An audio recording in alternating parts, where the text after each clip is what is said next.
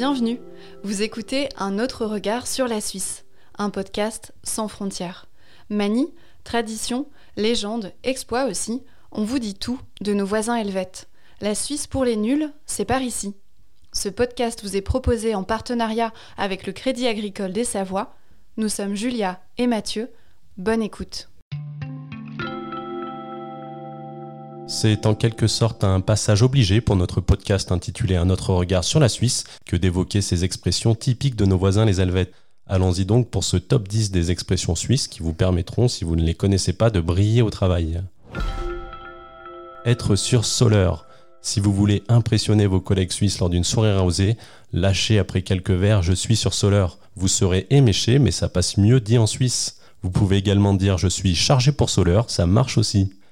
Pour la petite histoire, Soleure est une ville suisse, chef-lieu du canton du même nom. Elle a abrité le siège de l'ambassade de France en Suisse de 1530 à 1792, ce qui lui vaut traditionnellement d'être appelée ville des ambassadeurs.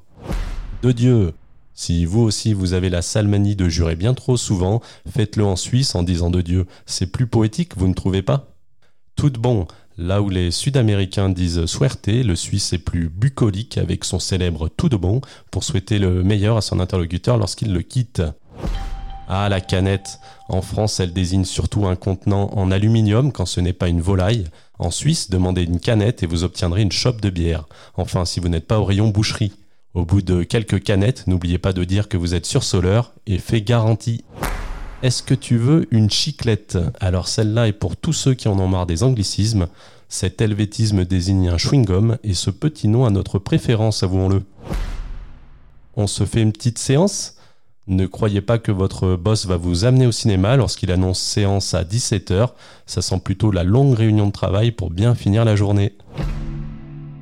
Avoir son fond.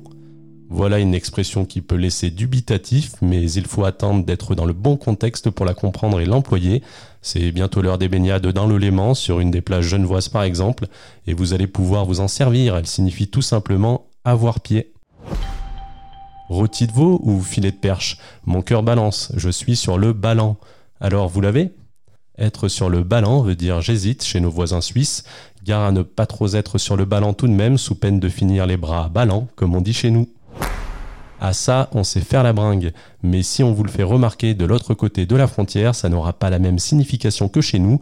Là-bas, ceux qui font la bringue ne sont pas des fêtards invétérés, non, ce sont plutôt ceux qui radotent et ressassent toujours le même sujet. Bah, faites pas la pote.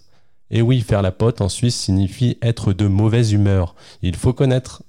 Comme pas mal d'helvétisme, la dernière expression du jour s'emploie aussi bien par les Savoyards, les vrais, mais aussi par nos voisins suisses. Ainsi, si vous arrivez d'une autre région, ne dites plus le littéraire il pleut à torrent ou le plus familier il pleut comme une vache qui pisse, mais plutôt il roille. Au mois de mai, l'expression était tout indiquée. Vous venez d'écouter un autre regard sur la Suisse, un podcast du Messager. Dans deux semaines, nous vous conterons l'histoire de Joseph Farinet, célèbre contrebandier surnommé le Robin des Bois suisse. D'ici là, suivez l'actualité au Savoyard des frontalières sur le messager.fr. Tout bon!